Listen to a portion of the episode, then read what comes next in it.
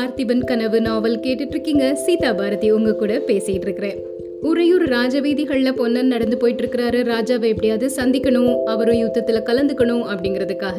இந்த சமயத்துல ராணி என்ன பண்றாங்க அப்படிங்கறத பார்க்கலாம். பார்த்திப மகாராஜாவினுடைய ராணியின் பெயர் அருள்மொழி தேவி அவங்க வனத்துல இருக்கிறாங்க. அரண்மனையில பல்லவ தூதர்களுக்கு ராஜா என்ன பதில் சொன்னாரு அப்படிங்கறத ஒரு ஏவலாளன் வந்து ராணி கிட்ட சொல்றாரு. அதை கேட்ட உடனே ராஜா வர்ற வரைக்கும் அந்த வனத்திலே காத்திருக்கலாம் அப்படின்னு முடிவு செய்யறாங்க வனத்துல சண்பக மலர்கள் அடர்ந்திருந்த ஒரு மூலைக்கு போய் அங்க அமைதியா பளிங்குக்கல் மேடையில உட்கார்ந்துக்கிறாங்க. உட்கார்ந்துட்டு வானத்தை பாக்குறாங்க. மேற்கு திசையில சூரியன் அஸ்தமனமாகிட்டே இருக்குது. அடிவானத்துல சூரியன் மறைஞ்சிருச்சு. கொஞ்ச நேரத்துல மேல் வானம் முழுக்க ஒரே ரத்த சிகப்பா மாறிடுச்சு இந்த காட்சியை பார்த்த உடனே அருள்மொழி தேவிக்கு ஒரு மாதிரி அங்க ரத்த ஆறு பெருக்கெடுத்து ஓடுற மாதிரி தோணுச்சு. கண்கள் அப்படியே மூடிக்கிறாங்க. கொஞ்ச நேரம் கழிச்சு கண்ணை திறந்து பாக்குறாங்க நிலவின் இன்ப கிரணங்கள் மரக்கிளைகளின் வழியா எட்டி பார்க்க ஆரம்பிச்சிருச்சு. இப்போ ராணியின் உள்ளத்தில் பழைய ஞாபகங்கள் அப்படியே வரத் தொடங்குது. பனிரெண்டு வருடங்களுக்கு முன்னாடி பார்த்திப மன்னனுக்கு மாலையிட்டு இந்த அரண்மனைக்கு ராணி வந்தாங்க. அந்த நாள்ல இருந்து இந்த மாதிரி வெண்ணிலவு பிரகாசித்த எத்தனையோ இரவுகள்ல அருள்மொழி தேவியும் பார்த்திபனும் இந்த வனத்துல கை கோர்த்துட்டு உலாவி இருக்கிறாங்க. இந்த பளிங்குக்கல் மேடை மேல உட்காந்து ரெண்டு பேரும் நேரம் போறதே தெரியாம பேசிக்கிட்டு இருந்திருக்கிறாங்க. விக்ரமன் பிறந்த சமயத்துல இன்ப வாழ்க்கையின் சிகரத்தையே அவங்க அடைஞ்சாங்க. இதே வனத்துல இதே பளிங்குக்கல் மேல குழந்தைய மடியில வச்சுட்டு கொஞ்சியதெல்லாம் அருள்மொழிக்கு அப்படியே நினைவுக்கு வந்துட்டே இருக்குது. ஆஹா அந்த ஆனந்தமான நாட்கள் அப்படியே நீடித்திருக்க கூடாதா அப்படின்னு நினைக்கிறாங்க. ஆனா பார்த்திப மகாராஜாவினுடைய மனசுக்குள்ள அடி ஆழத்துல ஒரு வேதனை இருந்துகிட்டே இருந்துச்சு. அது என்ன வேதனை அப்படிங்கறத அருள்மொழி ரொம்ப நாளைக்கு அப்புறமா தான் தெரிஞ்சுக்கிட்டாங்க. அப்படி என்ன வேதனை அப்படிங்கறத பார்க்கலாம். அருள்மொழி சேர வம்சத்தை சார்ந்த ஒரு சிற்றரசனின் மகள். அந்த காலத்துல அவங்கள மாதிரி அழகான ராஜகுமாரி எங்கேயுமே கிடையாது அப்படின்னு எல்லாருமே சொல்லுவாங்க. அவங்கள பார்த்திப ராஜாவுக்கு கல்யாணம் செஞ்சு வைக்கிறதுக்காக ஏற்பாடுகள் எல்லாம் நடந்துருச்சு. அந்த ஏற்பாடெல்லாம் நடந்ததுக்கு அப்புறமா காஞ்சி மகேந்திரவர்ம சக்கரவர்த்தி கிட்ட இருந்து சேர மன்னருக்கு தூதர்கள் வந்தாங்க. பட்டத்து இளவரசர் நரசிம்மவர்மருக்கு அருள்மொழியை திருமணம் செஞ்சு வைக்கணும் அப்படின்னு சக்கரவர்த்தி செய்தி அனுப்பியிருந்தாரு. அருள்மொழியினுடைய உற்றார் உறவினர் எல்லாருக்குமே அது ரொம்ப பிடிச்சிருந்தது. காரணம் பல்லவ சாம்ராஜ்யம் ரொம்ப பெருசா இருந்தது இல்லையா? சோழ சாம்ராஜ்யம் ரொம்ப சின்னது. அதனால நரசிம்மவர்ம சக்கரவர்த்திக்கு அருள்மொழியை கல்யாணம் பண்ணி வைக்கணும் அப்படின்னு அருள்மொழியினுடைய உறவினர்கள் எல்லாரும் விரும்புறாங்க. ஆனா அருள்மொழிக்கு அது பிடிக்கவே இல்லை. பார்த்திப சோழரையே தன்னுடைய கணவராக மனதுல நினைச்சிட்டாங்க. வேற ஒருத்தரை கல்யாணம் பண்ணிக்கவே முடியாது அப்படின்னு கண்டிப்பா சொல்லிட்டாங்க. மகேந்திர சக்கரவர்த்தியும் அவருடைய மகன் நரசிம்மவர்மரும் அதுக்கப்புறமா அவங்கள வற்புறுத்தவே இல்லை. பாண்டியன் மகளையே நரசிம்மவர்மருக்கு கல்யாணம் செஞ்சு வச்சுட்டாங்க. இந்த விஷயம் எல்லாமே பார்த்திபனுக்கும் அருள்மொழிக்கும் திருமணம் நடந்ததுக்கு அப்புறமா தான் பார்த்திபனுக்கே தெரிய ஆரம்பிச்சது. சில சமயத்துல பார்த்திபன் சொல்வாராம் நீ சாம்ராஜ்ய சக்கரவர்த்தினியா? காஞ்சி சிம்மாசனத்துல வீற்றிருக்க வேண்டியவள். அதுக்கு மாறா இந்த உள்ளங்கை அளவு சோழ ராஜ்யத்துக்கு ராணியாகிட்ட அப்படின்னு. முதல்ல இது ஒரு விளையாட்டு பேச்சாதான் அருள்மொழி நினச்சிருக்கிறாங்க. ஆனால் நாள் ஆக ஆக தன்னோட கணவரின் மனதுல இந்த எண்ணம் ரொம்ப வேதனையை அழிச்சிட்டு வருது அப்படிங்கிறத அவங்க தெரிஞ்சுக்கிட்டாங்க. அதை போக்குறதுக்கு அவங்க எவ்வளவோ முயற்சி செஞ்சு பார்த்தாலும் முடியவே இல்லை. விக்ரமன் பிறந்ததிலிருந்து பார்த்திப மகாராஜாவினுடைய அந்தரங்க வேதனை இன்னும் அதிகமாகிருச்சு. ஒரு சமயம் அருள்மொழி தேவியை பார்த்து அவரு உன் வயிற்றுல வளர்ந்த பிள்ளை ஒரு பெரிய சாம்ராஜ்யத்துக்கு சக்கரவர்த்தியாக இருக்க வேண்டியவன். என்னால தானே இன்னொருத்தருக்கு கப்பம் கட்டக்கூடிய சிற்றரசுக்கு சொந்தக்காரனா இருக்கிறான் அப்படின்னு சொன்னாரு. இன்னொரு சமயம் அருள்மொழி உன் பிள்ளைக்கு என்னால சாம்ராஜ்ய பட்டாபிஷேகம் செஞ்சு வைக்க முடியாது. ஆனா வீர தந்தையின் புதல்வன் அப்படிங்கிற பட்டத்தை நான் நிச்சயம் கொடுப்பேன் அப்படின்னு சொல்லியிருக்கிறாரு. அவர் சொன்ன வாக்க நிறைவேற்றக்கூடிய சமயம் இப்ப வந்துருச்சு. பழைய காலத்து வீர பத்தினிகளை மாதிரி நானும் அவரோட சேர்ந்து உயிர் விடுறதுன்னா பரவாயில்ல. அந்த பாக்கியத்தையும் எனக்கு தர மறுக்கிறாரு. வீர தாயா இருந்து விக்ரமனை வீர மகனா வளர்க்கணும் அப்படின்னு சொல்றாரு. ஐயோ அவரை பிரிஞ்சதுக்கு அப்புறமா என்னுடைய உயிரை என்னால தாங்க முடியுமா அப்படின்னு நினைக்கிறாங்க. நினைச்ச உடனே அருள்மொழிக்கு நெஞ்சு பிளக்கிற மாதிரி இருந்தது. திடீர்னு அழுகை அப்படியே பீறிக்கிட்டு வருது. ஓன்னு கதறி அழ ஆரம்பிச்சிட்டாங்க. அருள்மொழி உன்னை வீர பத்தினின்னு நினைச்சேன். இவ்ளோ கோழையா நீ? அப்படின்னு திடீர்னு ஒரு கடினமான குரல் கேக்குது. திரும்பி பாக்குறாங்க அருள்மொழி. அங்க பார்த்திப மகாராஜா நின்னுட்டு இருக்கிறாரு உடனே அவங்க அழுக நின்னுருச்சு. கண்ணீரும் வறண்டு போயிருச்சு. வா அரண்மனைக்கு போகலாம். அழுறதுக்கும் சமாதானப்படுத்துறதுக்கும் இப்போ நேரம் இல்ல அப்படின்னு சொல்றாரு. ரெண்டு பேரும் சேர்ந்து அரண்மனைக்கு போறாங்க. அரண்மனையில விக்ரமனும் அதாவது பார்த்திப மகாராஜாவின் மகனும் இருக்கிறாரு. அப்பா சித்திர மண்டபத்துக்கு போலான்னு சொன்னீங்களே அப்படின்னு கேட்குறாரு விக்ரமன். இதோ நான் வர்றேன். விக்ரமா நீ முன்னாடி போ அப்படின்னு சொல்றாரு மகாராஜா. விக்ரமன் அப்படி வெளியே போனதுக்கு அப்புறமா மகாராணியும் ராஜாவும் அந்த அரண்மனைக்குள்ள இருக்கிறாங்க. அங்க இருந்த ஒரு மகாவிஷ்ணுவின் பாதத்துக்கு கீழே நீள வாக்குல ஒரு மரப்பெட்டி இருந்தது. அந்த மரப்பெட்டியை சுட்டி காட்டிட்டு ராணி கிட்ட பார்த்திப மகாராஜா சொல்றாரு தேவி அந்த பெட்டிக்குள்ள என்ன இருக்கு அப்படின்னு என்ன பல தடவை நீ கேட்டிருக்கிற. நானும் காலம் வரும்போது சொல்றேன் அப்படின்னு சொல்லியிருக்கிறேன். சொல்ல வேண்டிய காலம் இப்போ வந்துருச்சு. சோழ வம்சத்தின் புராதான பொக்கிஷம் இந்த பெட்டிக்குள்ள தான் இருக்குது. இதோ திறந்து காட்டுறேன் பாரு அப்படின்னு சொல்லிட்டு மகாராஜா அந்த பெட்டியை திறந்தாரு. பெட்டிக்குள்ள பள பள பளன்னு ஜொலிக்கக்கூடிய ஒரு உடைவாளும் ஒரு ஓலைச்சுவடியும் இருந்துச்சு. உடைவாளின் பிடி தங்கத்துல இருக்குது. ரத்தினங்கள் இழைத்தது. வாளும் எண்ணெய் பூசி அப்படி கூர்மையா தீட்டி வச்சிருந்த மாதிரி இருந்தது. அதனால பிடியும் வாளும் ஒன்னோட ஒன்று போட்டி போட்டு ஒளி வீசிக்கிட்டு இருந்துச்சு. இதுக்கு மாறா பக்கத்துல இருந்த ஓலைச்சுவடி ரொம்ப பழசா கரு நிறமா இருந்தது. பார்த்திபன் சொல்றாரு தேவி இந்த உடைவாள் சோழ வம்சத்துல முற்காலத்துல பிரசித்தி பெற்றிருந்த சக்கரவர்த்திகள் காலத்திலிருந்து வந்தது. கரிகால் வளவனும் நெடுமுடி கிள்ளியும் இந்த உடைவாளை தரித்து உலகத்தையே ஆண்டாங்க. ஓலைச்சுவடியில் இருக்கிறது நம்ம தமிழகத்தின் தெய்வ புலவர் அருளிய திருக்குறள். இந்த உடைவாளும் குரல் நூலும் தான் சோழ குலத்தின் புராதான பொக்கிஷங்கள். இதை நீ வச்சு காப்பாத்தி விக்ரமனுக்கு வயசு வரும்போது அவங்கிட்ட கொடுக்கணும். அருள்மொழி இந்த உடைவாளை என்னுடைய அப்பா அணிஞ்சிருந்தாரு.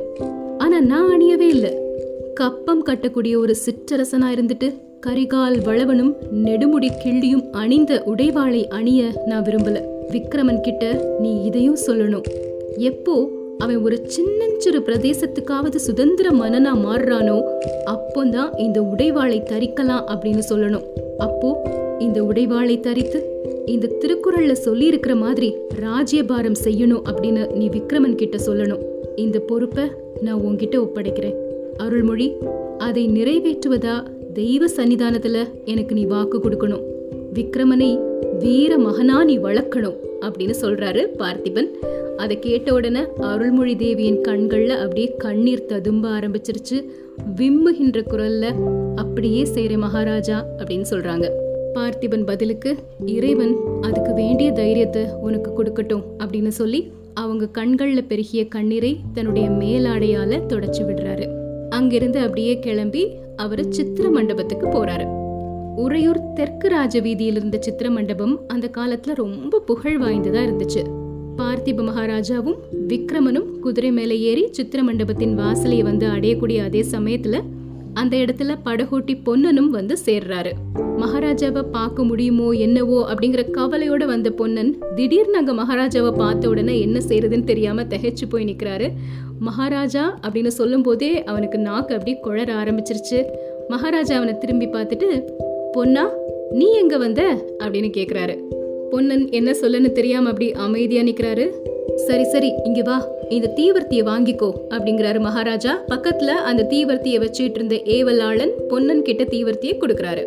இந்த நேரத்துல மகாராஜா எதுக்காக சித்திர மண்டபத்துக்கு வந்திருக்கிறாரு? எதுக்காக தீவர்த்தியோட என்ன தொடர்ந்து வர சொல்றாரு? அப்படிங்கிறது பொன்னனுக்கு புரியவே இல்லை. இருந்தாலும் மகாராஜா என்னை திரும்பி போக சொல்லாம கூட வர்ற மாதிரி சொல்லியிருக்காரே அப்படின்னு நினைக்கும் போது ரொம்பவே சந்தோஷமாகிருச்சு அவருக்கு. மகாராஜாவும் இளவரசரும் முன்னாடி போயிட்டு இருக்கிறாங்க பொன்னன் தீவர்த்திய தூக்கி பிடிச்சிட்டு பின்னாடி போயிட்டே இருக்கிறாரு. எல்லாருமே சித்திர மண்டபத்துக்குள்ள போறாங்க. சித்திர மண்டபத்துக்குள்ள போன உடனே நமக்கு இரண்டு கண்கள் போதாது. இரண்டாயிரம் கண்கள் இருந்தாதான் இங்க இருக்கக்கூடிய சித்திரங்கள் எல்லாத்தையும் பார்த்து திருப்தி அடையலாம் அப்படின்னு தோன்றும். அந்த விசாலமான மண்டபத்தின் விசாலமான சுவர்கள்ல வித விதமான வர்ணங்கள்ல பல வகை சித்திரங்கள் தீட்டப்பட்டிருந்துச்சு. அந்த மண்டபத்தை தாங்கியிருந்த சிற்ப வேலைப்பாடுள்ள தூண்கள்லையும் நிறைய சித்திரங்கள் இருந்தது. ஒவ்வொரு சித்திரமும் அவ்வளோ அழகா இருந்தது. ஆனா அது எல்லாத்தையும் நின்று பார்த்து ரசிக்கவே முடியல பொன்னனால மகாராஜாவும் இளவரசரும் முன்னாடி விரைந்து போயிட்டு இருந்ததுனால பொன்னனும் அவங்கள பின்தொடர்ந்து விரைந்து போயிட்டே இருக்கிறாரு.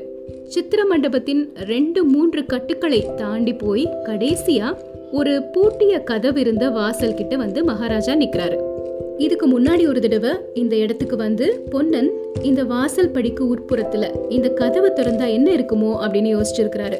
இந்த கதவை திறக்கவே கூடாதுங்கிறது மகாராஜாவோட கட்டளை அப்படின்னு காவலாளர்கள் அப்ப சொன்னதுனால உள்ள என்ன இருக்கு? அப்படிங்கறத பார்க்கவே முடியல பொன்னனால. இப்போ அந்த கதவு பக்கத்துல வந்து நின்று கையில இருந்த சாவியினால பூட்டை திறக்கிறாரு மகாராஜா. பொன்னனினுடைய ஆவல் அளவு கடந்ததாகிருச்சு. இதுக்குள்ள ஏதோ ஒரு பெரிய அதிசயம் இருக்குது. அதை இப்ப நம்ம பார்க்க போறோம் அப்படின்னு நினைக்கும் போது பொன்னனின் நெஞ்சு படபடபடன்னு அடிச்சிருச்சு. கதவை திறந்த உடனே பொன்னா நீ முதல்ல உள்ள போ. தீவர்த்தியை நல்லா தூக்கிப்பிடி. சுவருக்கு ரொம்ப பக்கத்துல கொண்டு போகாத. தீவர்த்தி புகையினால சித்திரங்கள் கெட்டு போயிரும் அப்படின்னு சொல்றாரு மகாராஜா. அவர் சொன்ன மாதிரி பொன்னன் உள்ள போய் தீவர்த்திய ரொம்ப பக்கத்துல கொண்டு போகாம தூக்கி பிடிக்கிறாரு. பக்கத்துல இருந்த சுவர்கள்ல சித்திரங்கள் இருந்துச்சு.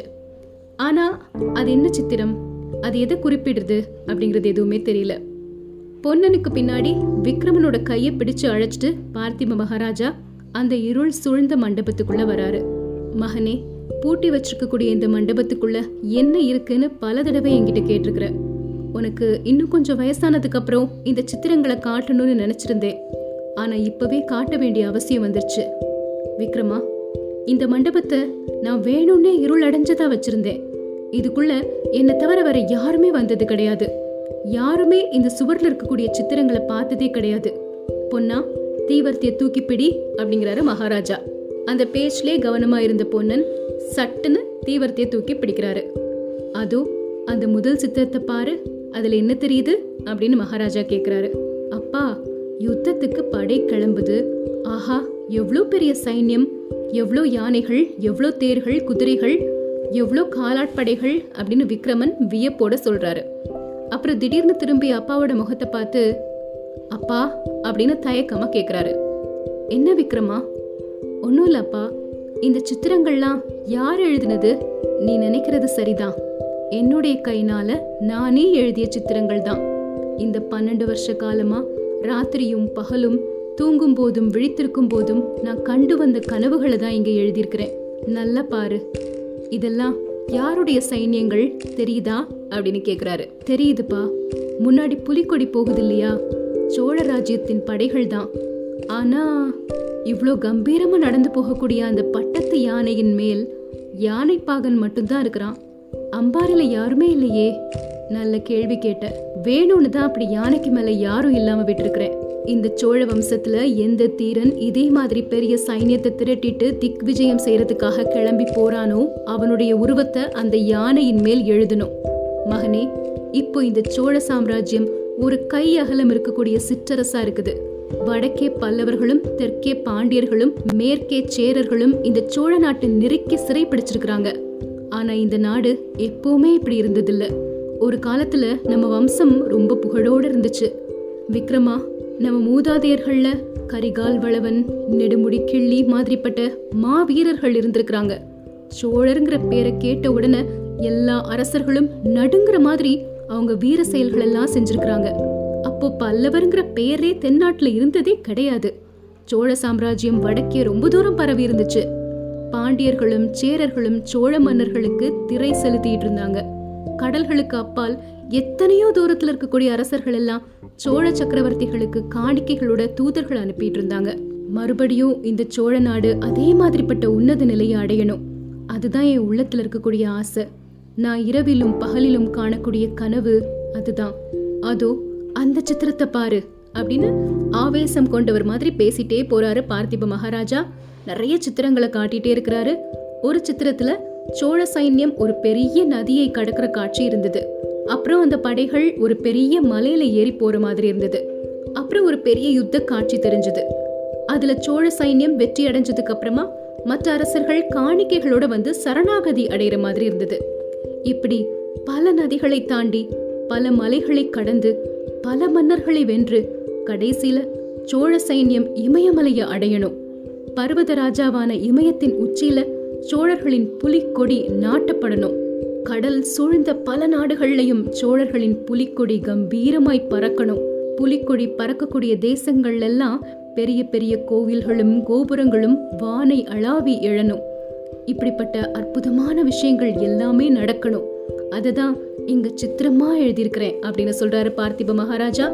அப்படிப்பட்ட அழகழகான சித்திரங்கள் அந்த மண்டபம் முழுக்க நிறைஞ்சிருந்தது. பார்த்திப மகாராஜா காட்டுற எல்லாத்தையுமே விக்ரமன் பொறுமையா பார்த்துட்டே இருக்கிறாரு. கூட பொன்னனும் இருக்கிறாரு. இதை பார்த்ததுக்கு அப்புறமா விக்ரமன் மனசுல என்ன எண்ணங்கள் உண்டாகுது? இதுக்கப்புறமா என்ன நடக்குதுங்கிறத நாளைக்கு தெரிஞ்சுக்கலாம்.